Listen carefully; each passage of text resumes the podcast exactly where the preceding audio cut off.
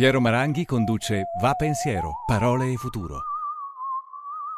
Una produzione classica HD, Sky Canale 136, in collaborazione con Intesa San Paolo.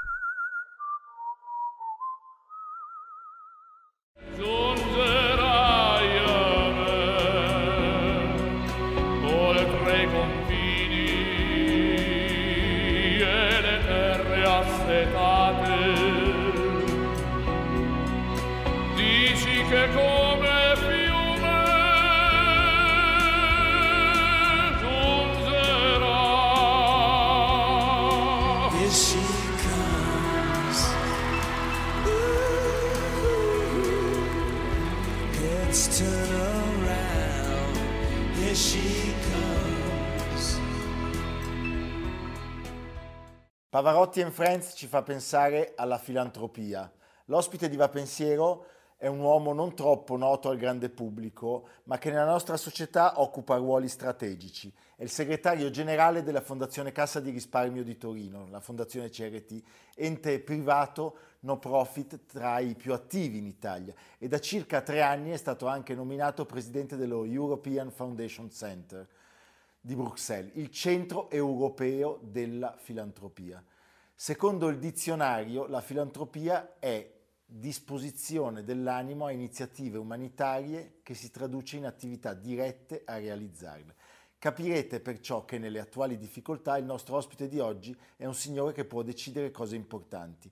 Quindi sono molto contento di avere con noi a Va Pensiero il dottor Massimo Lapucci. Buonasera, come sta? Buonasera, grazie, grazie innanzitutto per l'invito e un saluto a tutti i telespettatori, direi. Sto bene, grazie. Lei? Noi stiamo bene. Lei dove si trova? Io mi trovo a Torino, A Torino. a Torino in questo momento, sì, Ecco, a casa. filantropia è una di quelle parole in cui è più evidente l'etimologia e la derivazione dal, dal greco antico. Eh, parliamo di amicizia e uomo. A parte stare in casa e rispettare le regole sanitarie prescritte dal governo e dai medici, cosa può fare un privato cittadino, un uomo, per dare una mano ed essere amico dell'uomo in questo momento?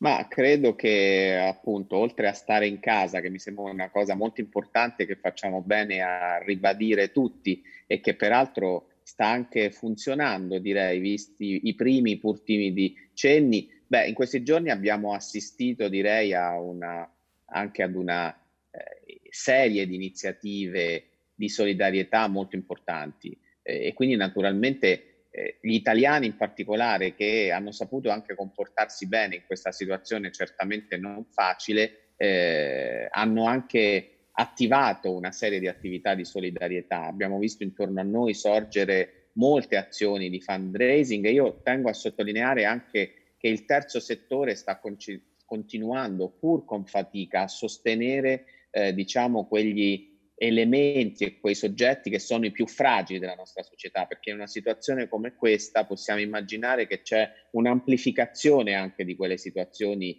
di fragilità che sono presenti nella nostra società e che situazioni come queste non fanno che peggiorare. Pensiamo agli anziani, ai disabili e quindi alle RSA, ma anche alle mense. Continuare come si sta facendo con azioni anche di solidarietà nella difficoltà, ovviamente, a mandare avanti l'ordinarietà nella straordinarietà, credo che questo sia già un'azione eroica molto importante che ciascuno può continuare a fare, naturalmente nel rispetto delle disposizioni, ma facendo un ruolo importante. Facendo cose concrete. E, e, la filantropia europea sta rispondendo? Lei ha un osservatorio privilegiato da questo punto di vista per la carica che ricopre. Beh, dunque, la filantropia si è attivata soprattutto cercando eh, innanzitutto di capire quale fosse la situazione nei singoli paesi. Io ricordo che l'IFC ha, eh, diciamo, circa eh, 300 membri da 40 paesi, sia europei sia non, molti dei quali negli- anche negli Stati Uniti. Abbiamo iniziato da subito una mappatura per capire quale fosse lo stato dell'arte, ma anche le azioni che i singoli paesi eh, stessero oh, ponendo in essere e quindi abbiamo già diciamo un quadro di azioni eh, che ciascun paese, gli enti filantropici, le fondazioni in particolare, ma non solo in ciascun paese stanno approntando per l'emergenza ma soprattutto ci siamo dati una serie di regole in questo momento così difficile anche per i nostri beneficiari, per i soggetti che sosteniamo. Quindi direi che una coesione, ma soprattutto un set di regole comuni, ad esempio per continuare a sostenere finanziariamente e non solo gli enti che si trovano in difficoltà, far capire loro che comunque noi continuiamo per quanto possibile ovviamente a sostenerli e anche prepararci, direi, non solo per la fase dell'emergenza, ma direi anche capire quali azioni europee possono essere messe in piedi per il giorno dopo, a cui tutti, pur nell'emergenza, dobbiamo pensare, alla ripartenza, al momento in cui saremo pronti. Certamente adesso ogni paese, non lo nego, è concentrato al proprio interno a far fronte all'emergenza, questo lo vediamo, però c'è un'azione anche volta a pianificare, progettare quelle fasi successive all'emergenza in cui sarà molto importante essere ancora di più uniti attraverso azioni di cultura, formazione, condivisione dei valori europei e dei valori di democrazia e condivisione dei nostri paesi. Quindi su questo l'attivazione è stata immediata, devo dire. Ecco, mi piace sentire una lettura positiva perché eh, incontrando in, questi, in, queste puntate esponenti diversi del mondo della cultura, dell'economia, dell'informazione, sull'Europa trovo sempre letture molto diverse e mi sembra che prevalga sempre un primo sentimento nell'opinione pubblica che tende poi a ricondurre molti dei nostri mali, credo ingiustamente, all'Europa o agli stati che in Europa si mostrano più rigorosi. Invece forse è il caso di sottolineare che l'Europa ha fatto già delle cose abbastanza eh, importanti, se non addirittura epocali, perché ci sono delle cose che erano inimmaginabili prima che arrivasse questo virus. Lei ce ne può parlare? Ma io credo di sì, credo che eh, condivido molto quello che dice, perché da un lato noi abbiamo l'immagine dell'Europa che, diciamocelo francamente, lo dico da persona diciamo, che eh, appartiene al, anche per formazione al mondo della finanza è quella soprattutto della finanza che appare sorda ed egoista, perché se noi pensiamo ai giorni passati, sono soprattutto il messaggio delle grandi istituzioni finanziarie di governo quando parlano di finanza, che esprimono dei messaggi che non piacciono eh, a noi non piacciono ai cittadini perché mostrano più che coesione egoismi particolari dei singoli paesi e poca comprensione dello stato d'emergenza vera in cui ci troviamo. Per il resto, fortunatamente, l'Europa è fatta di tante teste e soprattutto di persone che considerano la casa comune europea un valore irrinunciabile. Quindi a cominciare ad esempio dagli scienziati che lavorano sui vaccini, alle regole comuni che subito sono state emanate, allo sblocco eh, dei, delle, del, diciamo, del passaggio alle frontiere di mascherine ed altri dispositivi di protezione individuale. C'è una volontà anche di attuare subito ricerche anche nell'ambito dei cosiddetti big data che stanno già aiutando molto a capire eh, diciamo, come prevenire azioni peggiorative del virus e soprattutto quali azioni diciamo, porre in essere. C'è una solidarietà che va al di là del linguaggio finanziario, che pure però non nego deve adeguarsi. Noi ci aspettiamo che la finanza abbia, eh, diciamo, un ruolo importante in termini di solidarietà. Probabilmente questo lo diciamo e lo sentiamo spesso in questi giorni. Il coronavirus si dice cambierà anche le nostre priorità, il modo in, stesso in cui viviamo. La finanza, noi in particolare, lo diciamo da tempo, anche come fondazioni, deve evolvere rapidamente verso una finanza che sappia soddisfare eh, i bisogni dei cittadini, anche creare un impatto sociale più ampio. E quindi credo che l'Europa in questo momento paghi molto questo linguaggio purtroppo della finanza, che se ne deve assumere la responsabilità anche nel agire in maniera molto più, più evidente e coesa. Monsignor Paglia, Vincenzo Paglia, è stato nostro ospite in una trasmissione qualche giorno fa, ha proprio detto è come se l'Europa avesse preso un grande pugno in pancia, ma da questa cosa ci potrebbe essere una straordinaria rinascita e in qualche modo anche un ritorno alle origini. Pensa che questo sia possibile, cioè potrebbe accadere che ritornino sul tavolo la politica, la solidarietà, aspetti socioculturali che effettivamente agli occhi dei cittadini europei negli ultimi vent'anni erano apparsi non proprio in cima alla lista delle priorità da parte dei governanti? Sicuramente un auspicio che dobbiamo avere perché certamente il coronavirus è una lezione molto pesante da questo punto di vista che richiede anche molti sacrifici, no? sia sociali che economici. Credo che come tutte le lezioni molto dure debba essere e non possa essere anche un viatico, un mezzo per arrivare, direi, a, a a capire quali sono anche le priorità più reali, eh, i bisogni sociali della comunità che deve comunque rimanere al centro. Credo che in questi giorni molti si stanno chiedendo come debbano cambiare le priorità, anche quelle eh, diciamo di eh, considerare, torno sul tema della finanza, come uno strumento che realizza gli obiettivi e non un obiettivo esso stesso quindi la crescita finanziaria to pur non rivolta alla creazione di valore sociale, credo che da questa lezione eh, possa trarre assolutamente un elemento di crescita e di evoluzione. L'economia al servizio della comunità e dei suoi bisogni credo che sia un elemento che eh, il coronavirus possa far accelerare in un dibattito che ormai va avanti da diverso tempo, soprattutto, ripeto, a livello del mondo delle fondazioni, ma non solo, di tutti quei soggetti che lavorano per una finanza più dal volto umano. Il 18 marzo del 1968 Robert Kennedy pronunciava presso l'Università del Kansas un discorso nel quale evidenziava l'inadeguatezza del PIL come indicatore del benessere delle nazioni economicamente sviluppate. Diceva, il PIL non misura né la nostra arguzia né il nostro coraggio, né la nostra saggezza né la nostra conoscenza, né la nostra compassione né la devozione al nostro paese. Misura tutto in breve, eccetto ciò che rende la vita veramente degna di essere vissuta. Una frase meravigliosa.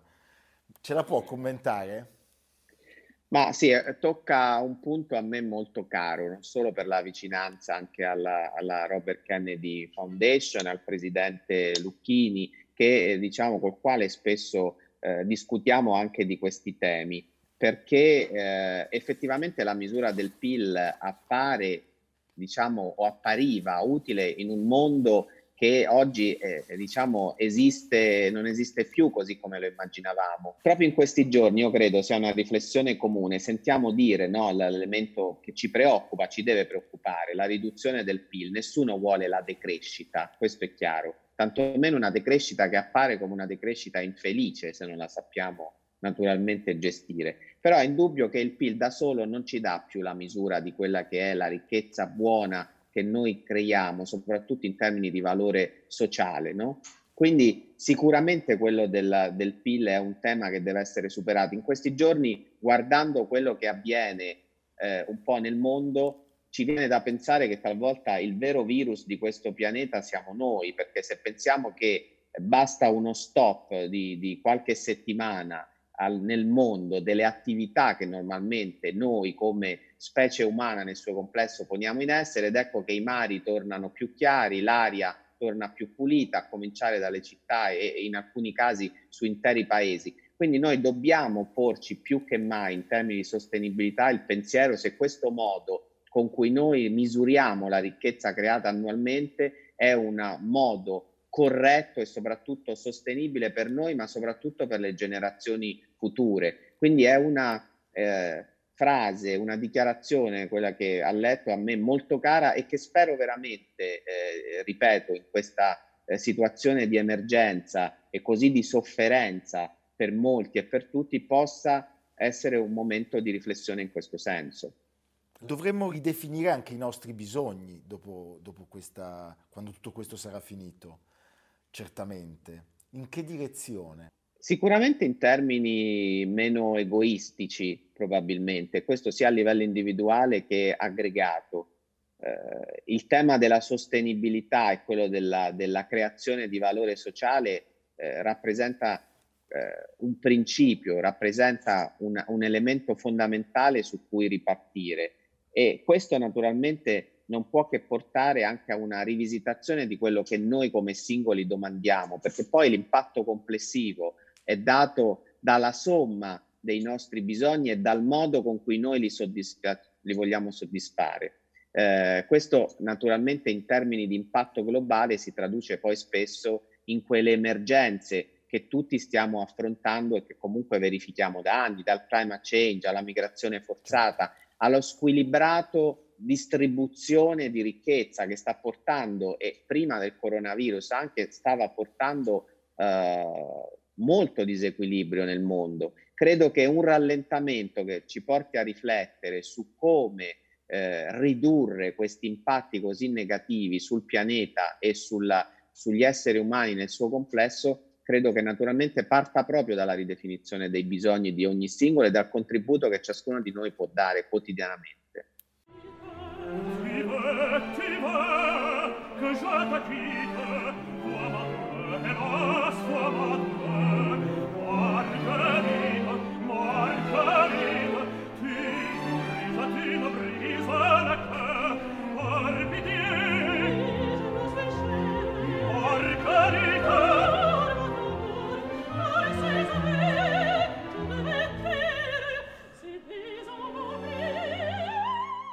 Abbiamo appena visto e ascoltato un momento del Faust, un allestimento del Teatro Regio di Torino, di cui CRT è uno dei massimi sostenitori.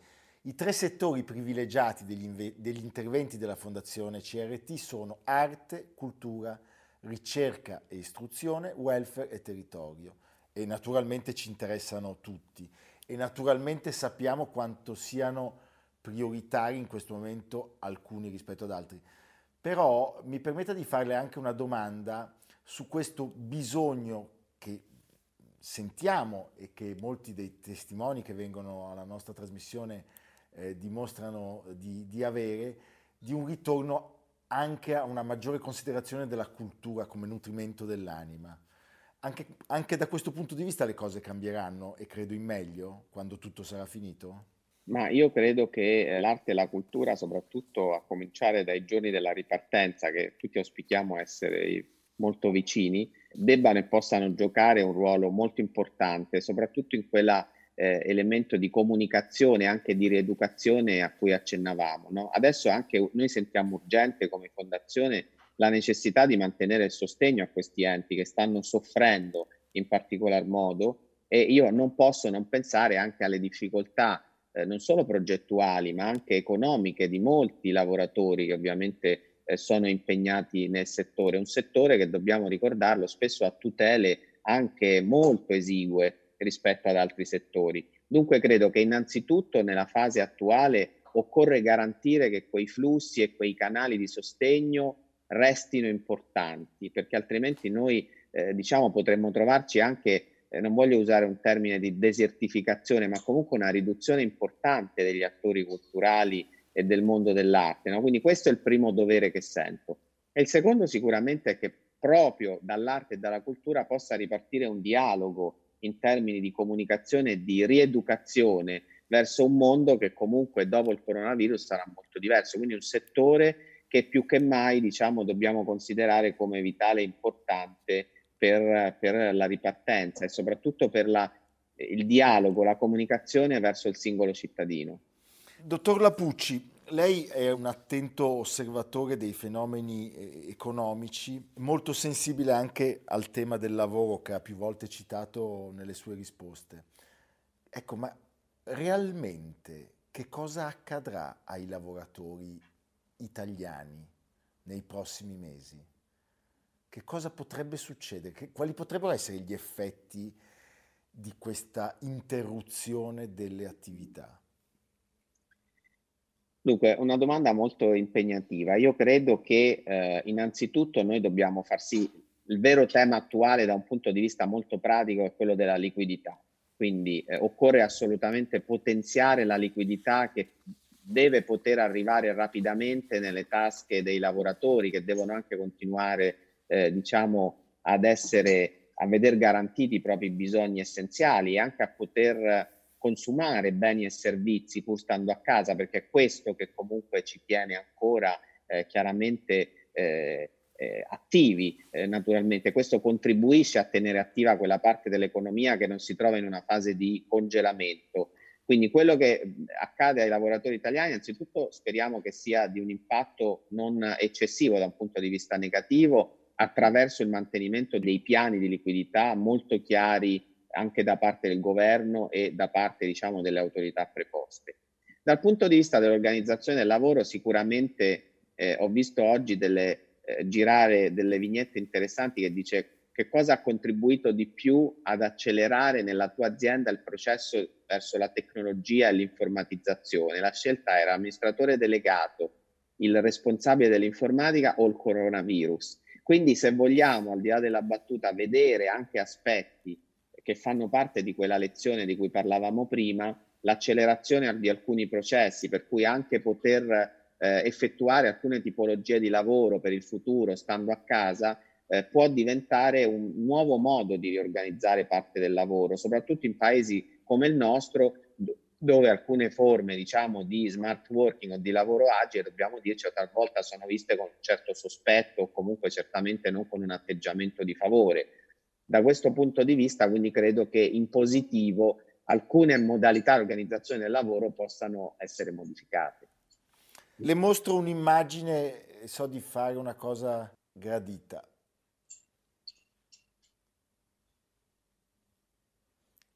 Quelle che abbiamo visto sono le OGR a Torino. OGR vuol dire Officine Grandi Riparazioni. È un luogo dell'animo, è un luogo dove riparavano i treni, sì. issavano i vagoni e, e, i locomotori per ridipingerli, per ripararli e poi nel tempo, grazie alla Fondazione CRT, è stata trasformata in un polo culturale di eccellenza inaugurato nel 2017 di cui lei è presidente. Direttore generale, sì, per l'esattezza. Mi scusi, direttore generale. Il mio presidente se no non sarebbe troppo contento. Leggo che le officine potrebbero ospitare un presidio sanitario con posti di terapia subintensiva e di degenza e trovo che questa sia una notizia bellissima però leggo anche che forse manca il personale sanitario. Starà a voi quindi il compito di trovarlo? No, questo no, nel senso che le officine grandi riparazioni sono eh, state e sono un grande edificio della storia di Torino, innanzitutto industriale. Si riparavano per tutto il Novecento, sono riparati i treni. Noi come fondazione le abbiamo recuperate in uno stato di abbandono e trasformate in officine per l'arte la cultura il tech e l'innovazione. Oggi di fronte a questa fase così eh, emergenziale di bisogno della collettività, ci siamo messi a disposizione delle autorità per far sì che una parte possa essere trasformata in un ospedale appunto per pazienti subintensivi. Ma noi mettiamo a disposizione gli spazi, mettiamo a disposizione anche tutti quelli che sono poi i servizi necessari, diciamo, a, a poter far eh, operare ma in realtà poi l'allestimento e, e l'organizzazione è naturalmente da parte delle autorità, le, autor- le autorità intese proprio come protezione civile, Regione Piemonte, che hanno naturalmente tutti gli strumenti con gli assessorati e gli organismi di competenza. Quella del personale sanitario effettivamente è una criticità nazionale, abbiamo visto anche l'appello lanciato dal governo nei giorni scorsi, ma non è una cosa che eh, dobbiamo curare noi, anche perché obiettivamente sarebbe probabilmente eh, troppo difficile anche per noi in un settore comunque che non è di pertinenza, non è principalmente nostro. Però ecco, è bello pensare che le, le officine continuano a riparare in qualche modo. Sì, noi abbiamo detto diventano le officine della riparazione della salute, il bene più importante in un momento difficile e credo che sarà anche bello nel futuro, ripensando a questo momento, perché dobbiamo essere positivi che tutto si risolverà, pensare che queste officine che tante cose hanno visto, anche molto più gravi nel Novecento, la guerra, i bombardamenti, eh, in una maniera anche molto più eh, negativa eh, nella magnitudo, questo noi non ce lo dobbiamo scordare, anche le, le generazioni passate che cosa hanno vissuto, questo anche per rimanere positivi e attivi, Dico, sarà bello pensare che le OGR possano essere state protagoniste anche di questa fase al fianco della collettività per aiutare i cittadini. Una domanda conclusiva. qualcuno lo ha sostenuto anche in questa trasmissione, eh, si sente come una sorta di fine del capitalismo così come l'avevamo conosciuto. Volevo avere la sua opinione. Ma io credo che eh, più che la fine è un'evoluzione. Nella storia ci sono sempre stati grandi momenti di frattura che hanno determinato delle grosse evoluzioni a gradini, come se finisce un momento e ne inizia un altro. Eh, ripeto, eh, nella gravità e anche nel riconoscimento del tributo pagato dai tanti eh, morti, possiamo usare anche forse il termine caduti, perché questa è una guerra, eh, pensare comunque che questi momenti possano rappresentare un'evoluzione in meglio eh, di noi come esseri umani, credo che debba essere un, un elemento di assoluto eh, verità e sostegno. Ecco, più che la fine, mi piace pensare a un'evoluzione, nel senso che affermavo prima. Introdurre valori come l'impatto sociale, la creazione di valore sociale, la finanza d'impatto, al di là della misurazione delle risorse economiche e soprattutto favorire una distribuzione più equa. Noi viviamo in un mondo dove la ricchezza è profondamente concentrata, lo è diciamo una, eh, in, con una trend crescente. In realtà le condizioni generali nel mondo, eh, grazie alla crescita economica, sono comunque positive, questo non dobbiamo dimenticare. Noi viviamo in un'epoca in cui generalmente certo. c'è una crescita del benessere diffuso, però è vero che la ricchezza è concentrata proporzionalmente in misura maggiore verso coloro che già ne detengono la maggior parte. Un riequilibrio in questo senso e probabilmente anche un ruolo diverso da parte dello Stato, ma anche e soprattutto da parte degli attori eh, che lavorano e sono artefici del mondo della finanza, credo che sia un auspicio che tutti dobbiamo farsi. Quindi non una fine, direi, ma un nuovo inizio. La ringrazio. Nel salutarla chiedo di offrire uno spunto al nostro pubblico per quando tutto questo sarà finito e do appuntamento ai telespettatori a una nuova puntata di Va Pensiero lasciando a lei la conclusione di questa trasmissione come spunto, diciamo, eh, generale, io direi che sarà molto eh, positivo per tutti ritrovarsi anche con iniziative di cui poi voi siete eh, chiaramente maestri, ma ricominciare in una normalità ridisegnata per il meglio, così come abbiamo detto, e, e, soprattutto in un momento in cui l'arte e la cultura sono chiamate anche a fungere a una funzione rinnovata, educatrice, credo che questo è l'auspicio eh, migliore e più alto che possiamo darci in questo momento.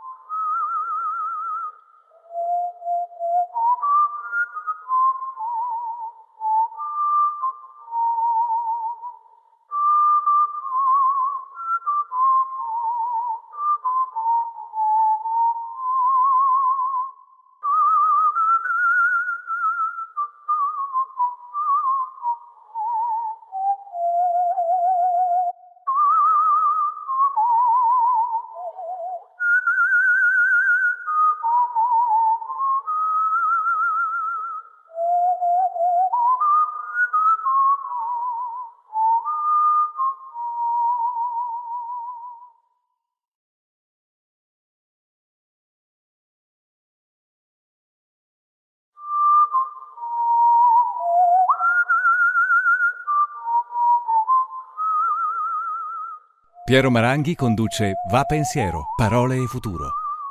A cura di Samantha Chiodini e Jacopo Ghilardotti.